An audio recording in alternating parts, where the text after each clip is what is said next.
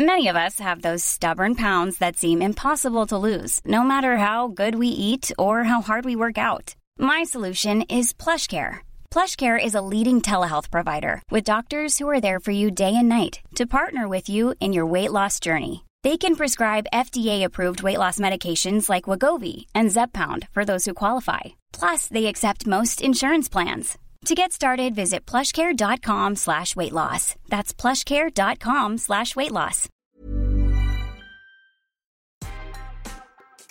Good afternoon from the Daily Beast. I'm Barbie Nadeau in for Brooke Howard. It's Friday, September 18th, and here are the top six stories the Cheat Sheet team is watching right now. You officially have two days to get on the TikTok bandwagon. The popular Chinese owned app will be banned from U.S. app stores from this Sunday. The U.S. Commerce Department issued an order Friday morning that will prohibit people in the United States from downloading the video sharing app or the Chinese owned messaging app called WeChat. The Commerce Department order will prevent new downloads from Apple's App Store, Google Play, and any other place they're offered or can be reached from within the United States. U.S. Department of Commerce Secretary Wilbur Ross said in a statement, quote, Today's actions prove once again that President Trump will do everything in his power to guarantee our national security and protect Americans from the threats of the Chinese Communist Party. Back in March, when the COVID 19 pandemic was hitting New York hard, Jared Kushner reportedly dismissed pleas for the federal government to help out. Vanity Fair reports that the senior Trump advisor met with a group of business leaders on March 21st in a meeting where they were expected to hear more about the federal government's pandemic response and details about how they could help with the PPE supply. But according to this report, the president's son-in-law told them, quote, the federal government is not going to lead this response. It's up to the states to figure out what they want to do.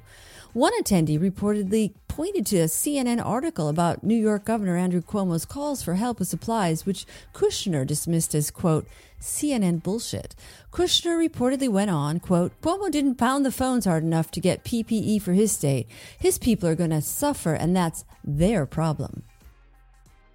In his quest to cast Joe Biden as a senile old man despite only three years age difference between them, President Donald Trump has recently taken to mocking Joe Biden's use of teleprompters. But that particular line of attack fell flat Thursday night when Trump ridiculed Biden for his teleprompter use while using his own teleprompter. According to the Washington Post, Trump said at his campaign rally in Wisconsin, quote, I'm watching what they're doing with Biden and he's using teleprompters.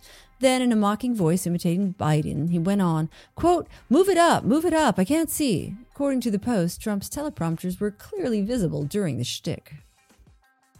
After unprecedented wildfires burned nearly 1 million acres across Oregon, the state is facing a new threat a storm system is headed towards a state that could cause flash flooding and fast moving debris flows.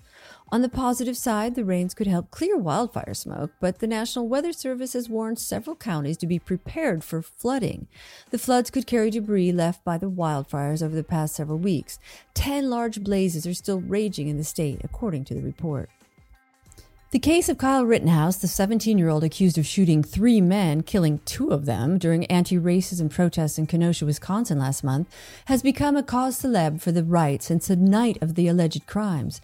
Now, a week after receiving support from Donald Trump Jr., who was widely ridiculed for saying, quote, we all do stupid things at 17, Rittenhouse has been handed $50,000 from a Colorado based conservative gun rights group.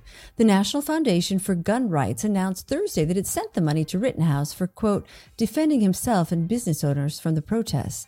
The teen's mother thanked the group for the cash, and Rittenhouse is facing six charges, including one count of first degree intentional homicide, and will face life in prison if convicted. The president's son has said he's ready to face questioning by New York investigators looking into claims that the Trump organization improperly inflated the value of assets but only if he can wait until after the presidential election. Eric Trump has already dodged investigators once, having canceled a planned interview in July, only to later refuse to reschedule. After New York Attorney General Letitia James' office filed a motion last month seeking to force him to provide testimony, lawyers for the Trump organization responded Thursday with the condition that the interview be conducted after November 3rd to avoid, quote, any appearance of politicizing the investigatory process. That's all for today. Check back every weekday morning and afternoon for more of the news you need to know. Find us on your smart speaker or wherever you listen to podcasts.